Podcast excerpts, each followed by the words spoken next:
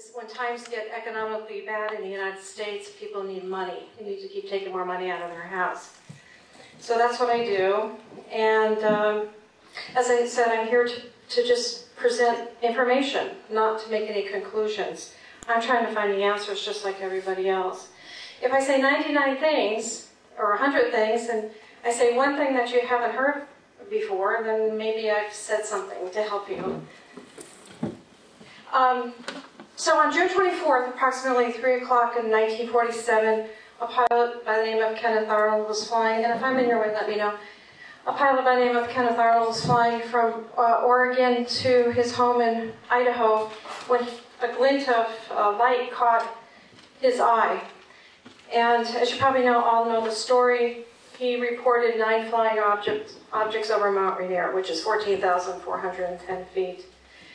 The press got a hold of the story because Kenneth Arnold was part of the, the sheriff's deputy, and it started a UFO frenzy that is continuing to this day from 1947.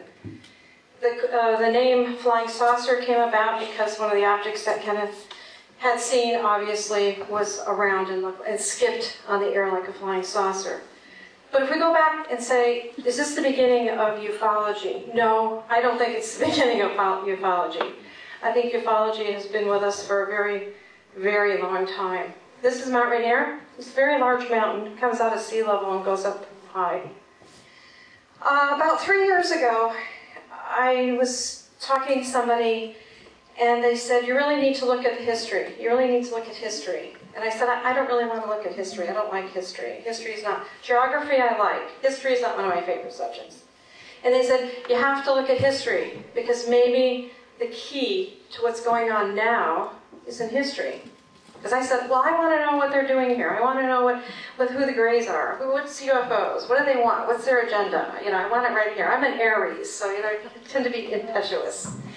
So I started start doing some digging. I've always been a, Zecharia Sitchin fan, but I kept going through, and I didn't grow up with the Bible, but I started to start digging into holy books, not just the, the Bible, but the Kabbalah and uh, other mythology. I'm Celtic, I'm Irish, and said, you know, maybe if we take mythology, archaeology, and these holy books, maybe they all come down to one source.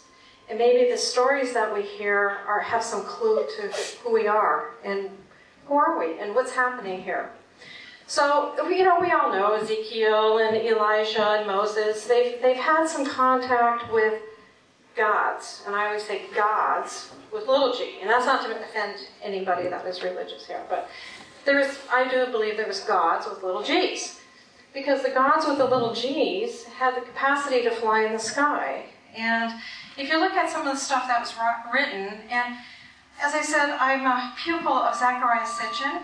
I took his last class that he held, accreditation, so I could teach his material. But I didn't want to be controversial. Because Zecharia Sitchin, let's face it, is a man. He's just like everybody else. What does he know? I mean, he's just going to interpret everything. So I started doing a lot of research Ox at the cuneiform writings of Oxford University, University of Pennsylvania, and University of Chicago, and said, how do the scholars look at what happened in the past? And who are these gods? What were they flying in? You know, what were they doing up there?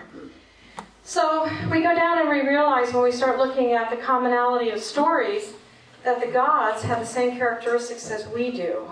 I mean, they're very similar. They had two arms, two legs and that they have the same characteristics that we do. You know, they experienced love, the Inanna thing, love and hate and war. They they were jealous. They ate. They had sex, and they drank beer. They liked all the indulgences that we do as as humans do. Now, a lot of people see these the the depictions that are sitting in Iraq right now, and isn't that funny? I, you know, we talk about kind of the coincidence. It says to me, well, the Mesopotamian Valley is some of the oldest in the world, and yet the United States has chosen to go over there and have a war. Mm-hmm. And of course, I was always, my biggest thing was, I, I, I was, well, wait a minute here, what's going on there? There's some wonderful artifacts that could be lost through this whole thing. So, a lot of people think that.